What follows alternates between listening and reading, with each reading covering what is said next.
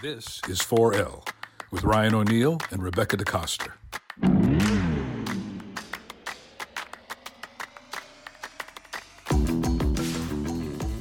Hey, Ryan.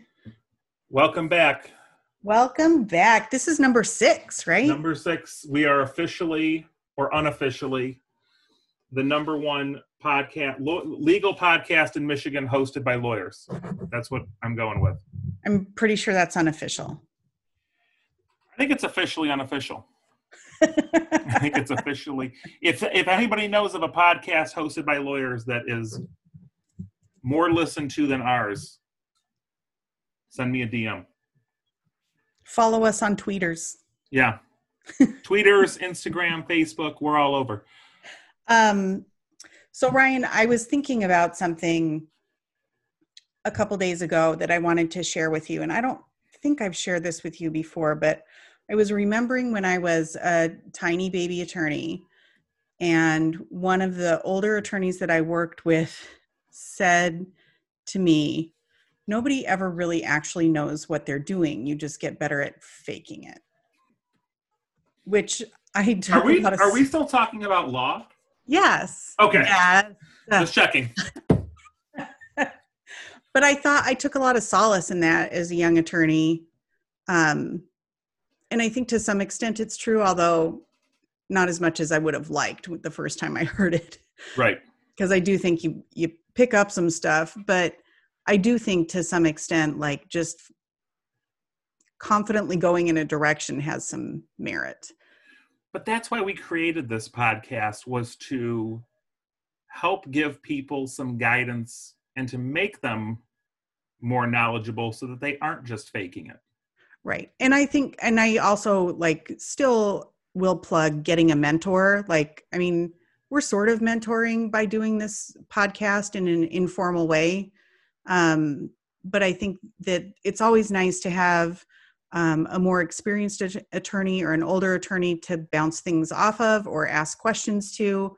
Mm-hmm. Um, and I do recommend that. It doesn't have to be someone older either. No, like, but as a general caveat also, because I've had friends that have signed up for mentor programs and been sent some people who volunteered who weren't yeah. very good.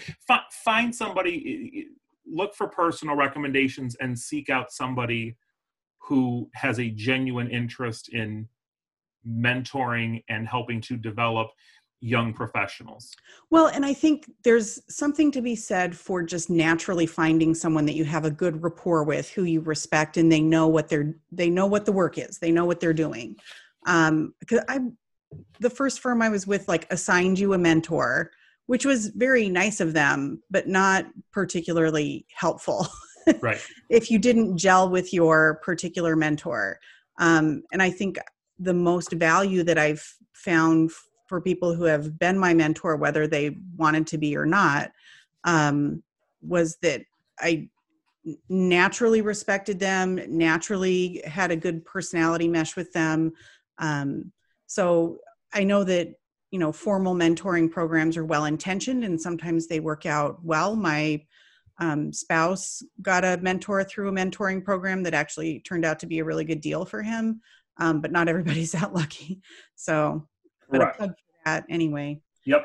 Um, the other thing I wanted to talk about today, Ryan, was um, that I feel like we see in judgments and orders a lot provisions that just shouldn't be there.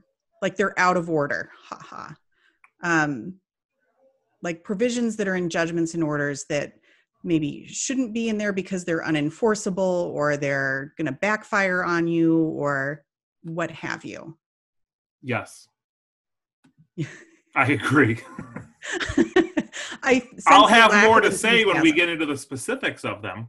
Well, we are going to yes. get into the specifics of them. And I, and obviously again, like because of what we spend our time doing, a lot of them are going to be family law related, but you can probably extrapolate. Um, and, you know, off the top of my head, I will say too, like it, it wouldn't be a bad idea to have maybe someone else read your proposed judgment or your order because sometimes you're putting provisions in there that you think are clear and unambiguous because you've lived the case. Um, but the fact of the matter is someone's going to have to enforce those provisions who hasn't lived the case probably, and who wasn't there in the room when you mediated and came to an agreement. Um, so you might want to have like a, an unadulterated look at what provisions you're putting in there to make sure that they're clear and unambiguous.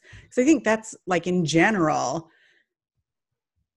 there are provisions that folks think are clear and they are just not.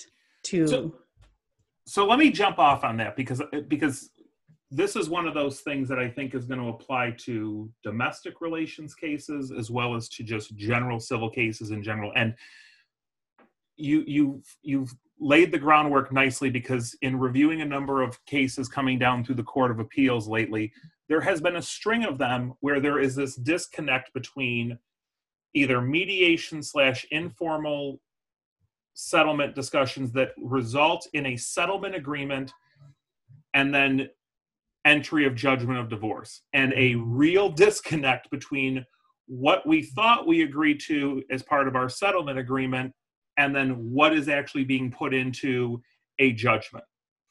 And I think, like, so right off the bat, whenever I'm talking to folks about crafting orders and judgments, and if it's coming out of a settlement agreement or a mediation or a facilitation setting, is to make sure that you are being crystal clear that everybody has an understanding. Break it down as basic as you have to, so that you don't have a situation where I think I'm getting this at the settlement or at mediation, the other side thinks they're getting this, and then when we draft our judgment, we have two very different documents being submitted to the court.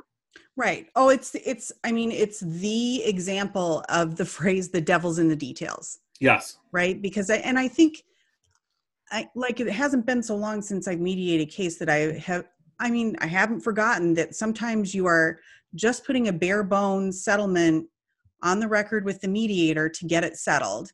And you may say something like, and we'll do a rotating holiday schedule. Yep. And everybody says, yes, we're going to do a rotating holiday schedule. And then you go to draft the judgment and everybody has very different ideas about what that means. Um, and I think some of the most difficult cases are cases where I've got two parents who celebrate a very different set of holidays. Um, and, and we can't even agree about what the holidays are that are going to be rotating, let alone how they should rotate. Um, so, you know, be as specific as you can. And I've also seen judgments and orders come in that just say that parties are going to rotate holidays on an odd year, even year basis. And then that first Christmas comes around and nobody can agree about whether or not Christmas Eve was one of those holidays that counted, or Christmas was, or Passover was, or are is are all the nights of Hanukkah a holiday, or just the first two, or just the first one, or like as as someone who's being expected to look at that judgment or order and then enforce it, I can't enforce something like that. It's so ambiguous and unclear. No one's done themselves a favor by leaving it ambiguous and unclear inside the judgment or the order. Right. Am I ranting? I feel like I'm ranting a little bit. I mean, but in a productive way, yes. um, I, I'm tr- I'm trying to pull up as you're as you're ranting. Um, there was it, there was a really good case that just came down from the Court of Appeals last week, and uh, of course, Google wants to go super slow on loading my case summaries. Um, well, you know, I never remember cases anyway. I can remember facts, but if you ask me the name of a case, like I'm just calling somebody else because I don't remember the well, name this, of the case or anything. Right. And that's why I'm trying to pull it up on the fly so that I can give folks an idea of, of what I'm talking about here. Yeah. So it just came down May thirteenth. The case is Cole versus Cole, docket number three five three six eight six, if you want to. Oh my God, snore. Oh, you're such a nerd. I know. I just put everyone to sleep. Oh, um, you're such but, a geek. But so I am. So here's what happened, though, in this case. You you had the parties go to mediation, and husband is is is awarded the marital home. And but he's awarded a life estate in the marital home, and we are not going down the rabbit hole of um, you know, life estates and, and, you know, the rule against perpetuities. Nope. Keep going. Um, not doing it. So in any event, they get to the judgment, and both, you know, husband and wife's attorneys submit very different judgments. And, um, you know, his argument is basically, well, I was awarded the, I was awarded the home. Like I, this, this mediation was contradictory because the, the, excuse me, the settlement mediation was contradictory because I was awarded this home, but yet I only have a life estate in it, and she gets a life estate if she lives after me. And then I have to put this into a trust for my kids. Like, this is totally contradictory. Bottom line is, so either one of two things happened. Either they walked out of that mediation with very different ideas about what they were getting, and they couldn't properly incorporate into a judgment, or two, he had buyer's remorse afterwards and tried to find a very creative way to get out from under this agreement that he had, had come to. Um, what ultimately ended up happening, the Court of Appeals was like, no, sorry, dude, your mediation agreement did say that you were getting a life estate. And, you know, that's, that's what you get. So you weren't awarded it free and clear. These were the terms, and this is what you signed up for in mediation as part of the settlement.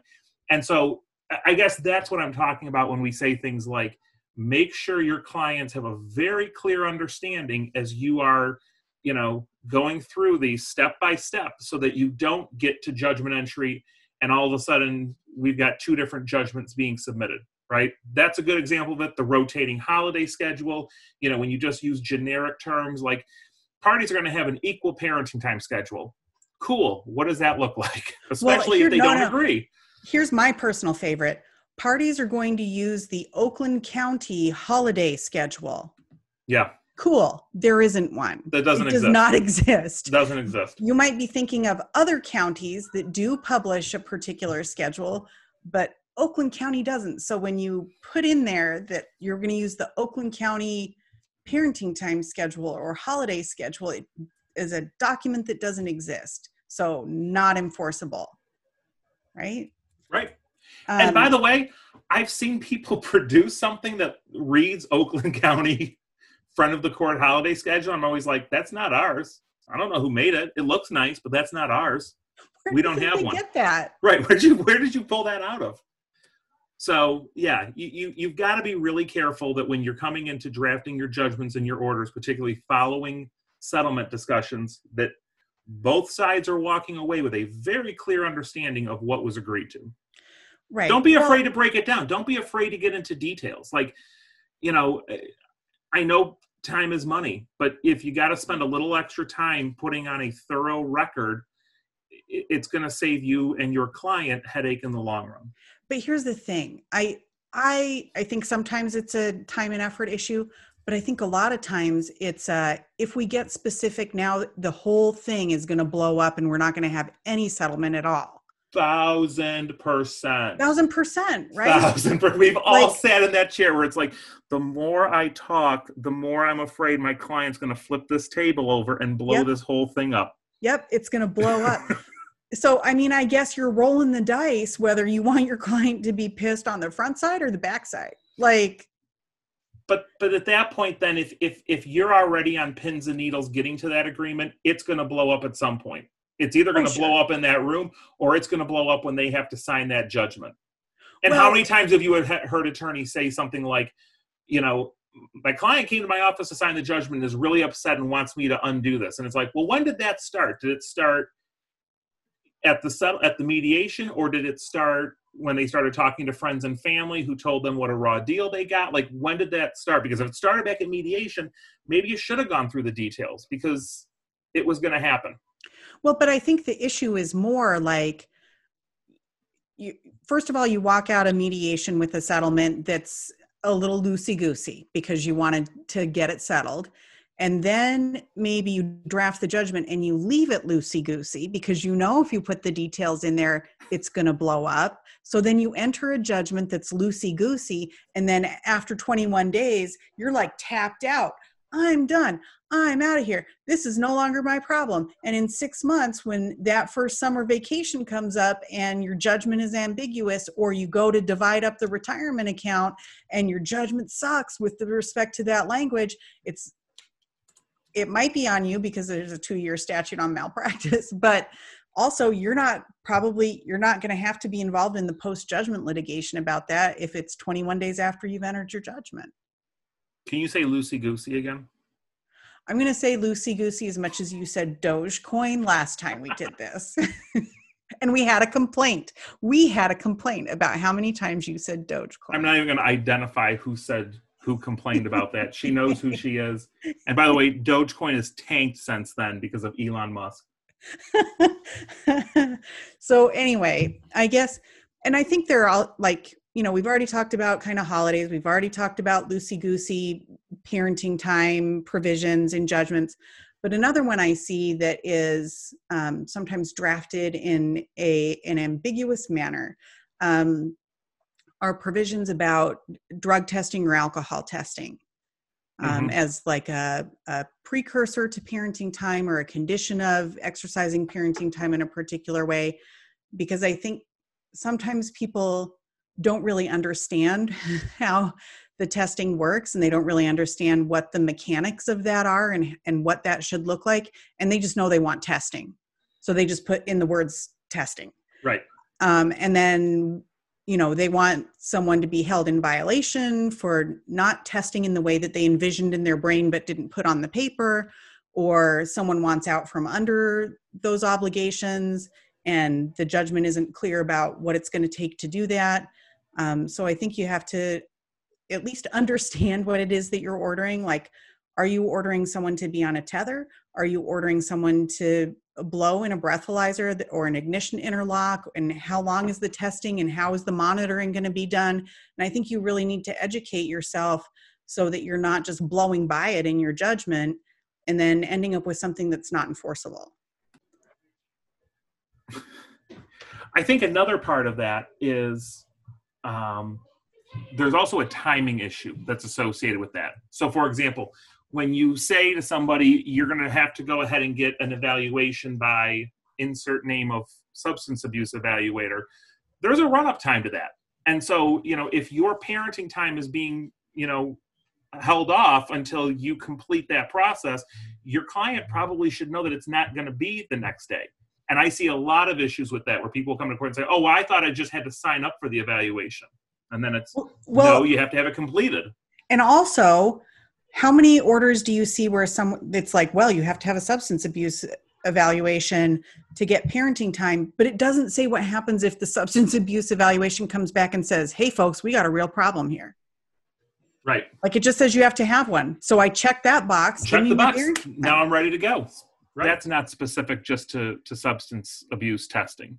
Right? There's a number of things where when you start doing graduated parenting time schedules and there's certain milestones that have to hit, people have a very different idea of what that's going to look like, you know, compared to maybe the other parent. I, and I, just off the top of my head, I've seen that sometimes with, um, you know, supervised parenting time, you know, so-and-so is going to go to supervised parent is going to go to, you know, supervised parenting time. There's no how long that's going to be, how many sessions are going to be attended, um, you know, what are we looking for specifically in terms of the reports? I, you know, again, it's one of those where when you're, I think a lot of it goes back to what you said, Rebecca, when you've got somebody at the table and they're already shaky on coming to an agreement, you don't want to use a lot of words. And, and because you're afraid that, you know, if I, if I start telling you how much work this is going to be, you're going to get really cold feet. Right. Well, and I think too, with the supervised parenting time, there's some incentive for the parent who wants the supervision, who, because they have concerns, right? There's some incentive to just say supervised parenting time and not say anything else, because you're not going to bake in a review. You're not going to say until such condition is met, whatever the condition is. Um, it might say until further order of the court. And I see a lot like that because, quite frankly, like if someone's on supervision, I maybe am not going to bake in a review. I maybe am not, like, I don't care what the reports say. You know, maybe until you file your motion that you should be taken off of supervised parenting time, maybe you're just on supervised parenting time until further notice. Right. Yeah. No, I, I, I again, I think that's one of those. Sometimes the details are going to help you, and sometimes they might they might make things a little more arduous for your client, you know, but, you, but you're right, especially on those, you know, and look, they're all fact specific, but if somebody is, is receiving supervised parenting time and, and there's a, ba- you know, not every case is going to be go to, go to the supervised facility three times and then boom, you immediately go to, you know, fifty fifty overnight parenting time. Like there, there's going to be some things that, that the court especially is going to want to look at to see is the next step in the child's best interest. Sometimes you don't just take that next step. Sometimes, you know, there needs to be a hearing to flush it out. And, and a lot of people don't want to hear that when they're sitting down. And I understand, I look, totally understand that. People don't want to sit down and, and be told, wait a second, after I do these things, I might have to come back for another court hearing. Aren't we here to avoid going to a trial in the first place? Well, I but, guess, but if you're doing supervised parenting time and you go in there and act like a lunatic or you're being inappropriate or you're demonstrating that you don't have adequate tools for your toolbox to be appropriate during parenting time, then I don't want the next step to be automatic because what, I it shouldn't be. What if they're acting loosey-goosey? I feel like this is a trap. But I mean, I, I just think, want the I just want the person who complained about Dogecoin to also complain about loosey-goosey is all I'm looking for right now. Um, but I think it dovetails into the the next area of provisions that I see that are problematic, and those are. Um, And I think you see ambiguity in provisions that talk about getting therapy a lot. Um, and I I think you most people are good about putting a provision in that says, you know, so-and-so is going to therapy um, at a frequency and duration to be determined by the therapist. But a lot of people don't put that in. They just say, person's going to attend therapy. Well, right. Do I have to keep going if like, I'm released from therapy by the therapist or like, and what is it I'm supposed to be addressing? Like, am I just supposed to go in for a chat for an hour and not really like dive into the issues that everyone wants me in therapy for, or what right. are we doing? And, and this is one, and I've seen this personally on, on cases when I was in private practice where you know, your judge may have a very specific idea of what they think your therapy requirements should be. So don't leave the hearing without knowing what that's going to be. Ask the question. I mean, I I had a case where dad's parent time was suspended until he, you know, attended therapy. And then, you know, shows up, you know, two months later with the letter from the therapist saying, so-and-so's, uh, you know, has attended eight sessions and I think he's totally fine. And, you know, the judge looks at it and is ready to throw it back at you and is like, this isn't adequate. This isn't what I was looking for or sufficient. You know, inquire what is going to be the next step. There's never, you're never going to be in trouble for asking for specificity.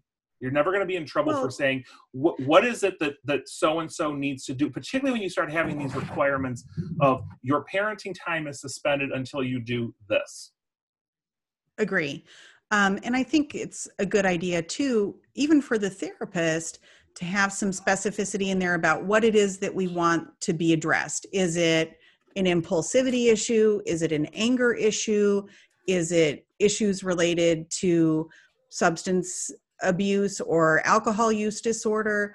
Is it, you know, just continued therapy to deal with life stressors? Is it parenting coaching? Is it co-parenting counseling where you're getting more tools for your toolbox to be a better co-parent? Like, why is it that we're doing this? Is it just because it's a good idea for everybody over twenty-five to do it because we all like get a little bruised before we get to age twenty-five?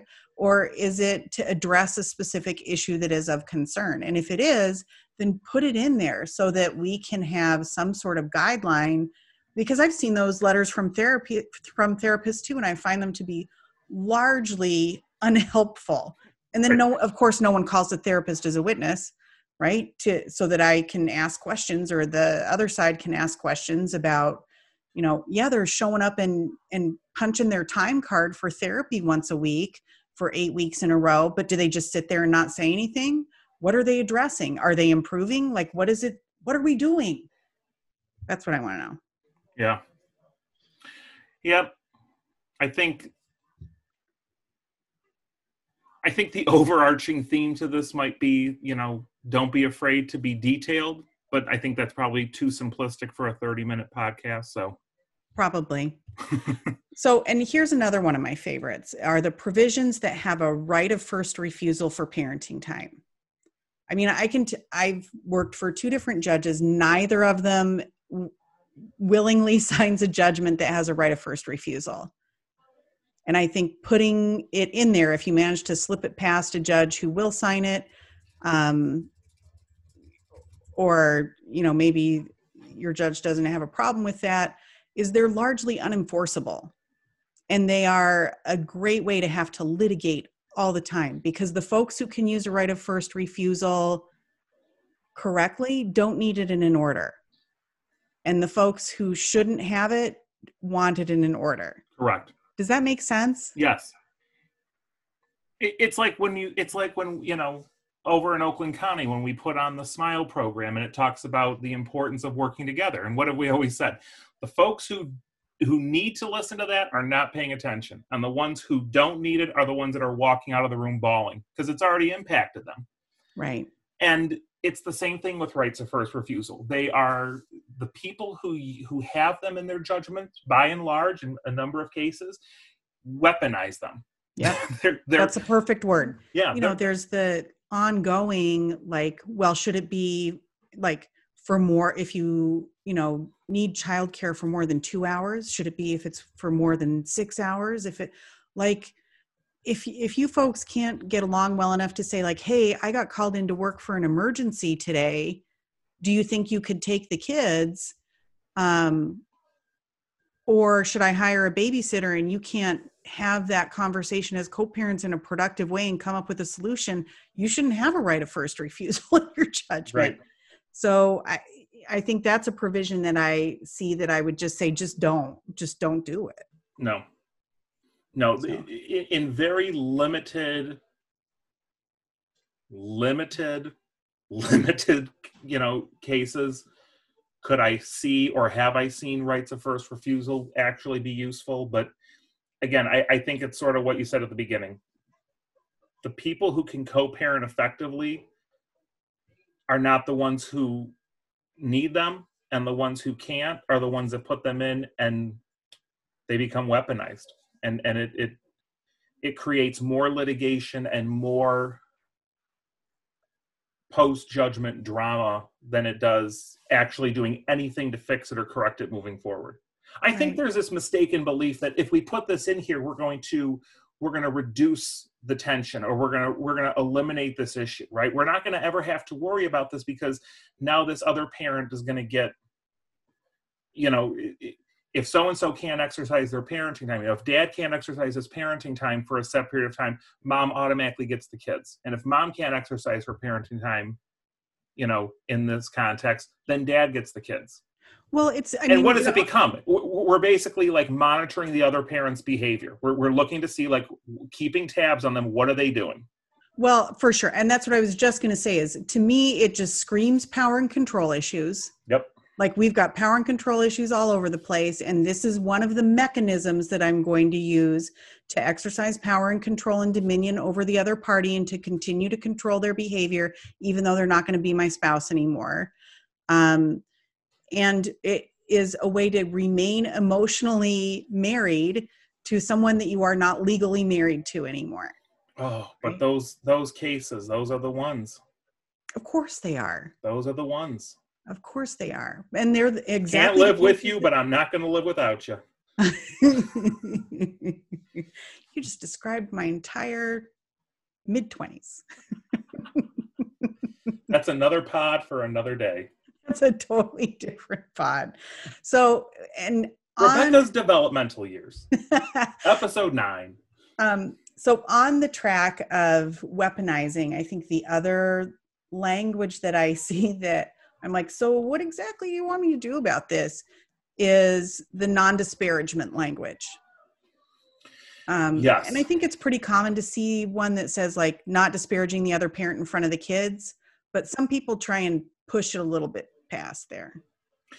And this is something that you and I have talked about in the past, that, and I I don't think it's been addressed in Michigan yet, but it's certainly something that's been addressed in other states, and I just keep waiting for it to get run up the flagpole here, is, you know, whether there are First Amendment concerns when you are limiting what a person can say. Right? There was oh, a case I know, sure. that came out in Massachusetts where they were like, we're not, we can't enforce this. This is, this is, you know, a violation of First Amendment rights. We're not doing this. Well, I think particularly when it's no disparagement, not just in front of the kids, but to other parties, like to right. family members or on social media or what, and, and, you know, first of all, truth is an absolute defense, I suppose, for some of the things that people choose sure. to say about their former spouse. Sure. Um, but I don't know that the court, the court is not generally in a position to do anything about that, because they'd have to be sitting there to hear the, the disparagement, um, and, you know, whether or not the kids were in earshot. And I, you know, it's just going to be very difficult to enforce, even if it's restricted to being in front of the kids. But certainly when you say you can't talk to the to my employer about me in a way that I find disparaging, or you can't talk to, you know, my brother-in-law or my former brother-in-law in, in a way that would be disparaging, um it, I get the intent. I think probably sh- people shouldn't be disparaging, but I don't know that the court can enforce that. For sure they shouldn't. And I think the issue is you're using the wrong vehicle. You're trying to be preventative, which is understandable, when I think the better, more attractive option is to use it to modify someone's custody or parenting time because of their behavior. So there was this, there was a judge that I remember just, you know, would sit in court and would famously hear say something like, you know, I'm not going to babysit and tell you who you get to spend time with, right? So an attorney would say, I want a clause in this, in the divorce that, you know, mom cannot be around Jim Bob because we have real issues with Jim Bob. The judge would say, I'm not going to sit there and tell mom she can't hang out with Jim Bob, right? And so mom's feeling like, oh, good, I got, like, this is like a relief. I get to hang out with Jim Bob. And then the judge would turn around and say, but what I am saying is that if you hang out with Jim Bob, that maybe you shouldn't be exercising parenting time. Right. Or right. you if shouldn't gonna... be exercising parenting time when Jim Bob is around. Right. And, so you and can I'm... hang out with Jim Bob twenty-four seven if you want, but you're not going to see your kids. Correct. Because Jim Bob's on the registry, and Jim Bob has, is currently embroiled in a criminal trial, and Jim Bob, you know, has right. other issues, and Jim Bob carries an unlicensed weapon, and Jim Bob, like... Right. So, you know what? Maybe, look, the court can't, like you said, we, we aren't, the court can't be a babysitter, right? The court doesn't know what something, what was said, who it was said in front of, but you can certainly produce evidence showing that somebody is saying things, if you can produce those things, right? We've all received the text messages that get introduced of somebody using colorful language to either describe their ex or to their ex. And, and sometimes accurately, sometimes it's accurate. Sometimes accurately, but again, it, those things go to some best interest factors. And, and, and your, I think your better resolution is to say, rather than we're going to police this and prevent you from doing it, if you do it, now it's going to be a basis to modify. Maybe you don't necessarily need to share legal custody because you two have demonstrated that you can't work together. You can't co-parent effectively together. And I think those tend to be better deterrents than just a blanket statements of, you can't say this to so-and-so, or you can't say this to, you know, a third party. Or my, my personal favorite, third parties are prohibited from saying things in front of the kids. Like, I mean, shoot, we got people who aren't even parties to a case that are now being limited in terms of what they can well, say. Well, why like, would that be a problem, Ryan? Don't, doesn't the court have jurisdiction over everybody who knows the people that they actually have jurisdiction yeah. over? Yeah, infinite jurisdiction. I, I, and that's one of those, like, you know, my brain explodes when I've got attorneys who should know better saying, well, we want an order that prohibits third party from doing A, B, or C, whether it's disparagement or whether it's anything. It, like, I can't, they're not a party. Right. They're not subject to the court's jurisdiction in this case. So I can't order a third party to do or not do anything. But it goes Unless to what you, you said. Third party if, them in. But if that third party is is in the presence of a party and is doing something, that's going to reflect on that parent. Well, sure. I mean, if they're trashing mom or dad and the parent, you know, who's not mom or dad just hangs out and lets the kids hear it and doesn't scooch right out of there, then that does reflect on the parent. And that does reflect on my analysis, at least, of under the best interest factors of whether or not that parent is capable of fostering a relationship between the children and the other parent. It might reflect on some other factors as well. And we've so, had those cases, right? I, I've never said a bad word about my ex-wife, but my current wife just can't stand her and has no ability to control what comes out of her mouth, and the children hear it. But you yeah. can't punish me because right. I'm not the one saying it, but I'm not doing anything to prevent my kids from being exposed to it. Right. So. Agree. Agree. Are we in agreement that our time is up? We are. I do want to say one thing before we go. Well, probably two things. And one of them is I keep thinking I should mention this and then I never do and I kick myself. So um, when I was a tiny baby attorney, around the same time that I was told no one ever knows what they're doing, they just get better at faking it. Um, I got a book that is called Trial Techniques, and the author is Thomas Mauet. It's M A U E T. Um, and it is step by step, chapter by chapter, everything you need to know to conduct trials and evidentiary hearings.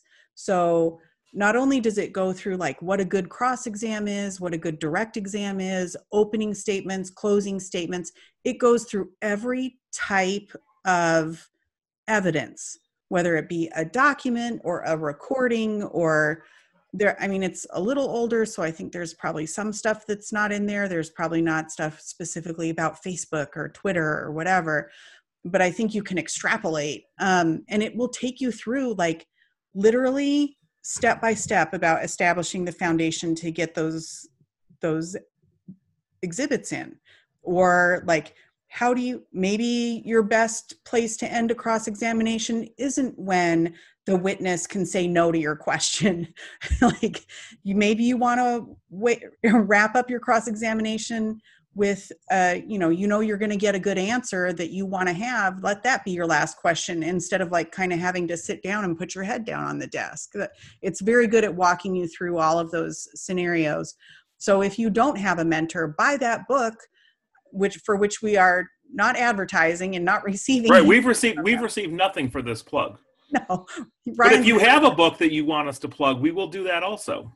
No, we're not going to do that. Um, if somebody pays I, us to do it, we absolutely will. That's, that's called advertising.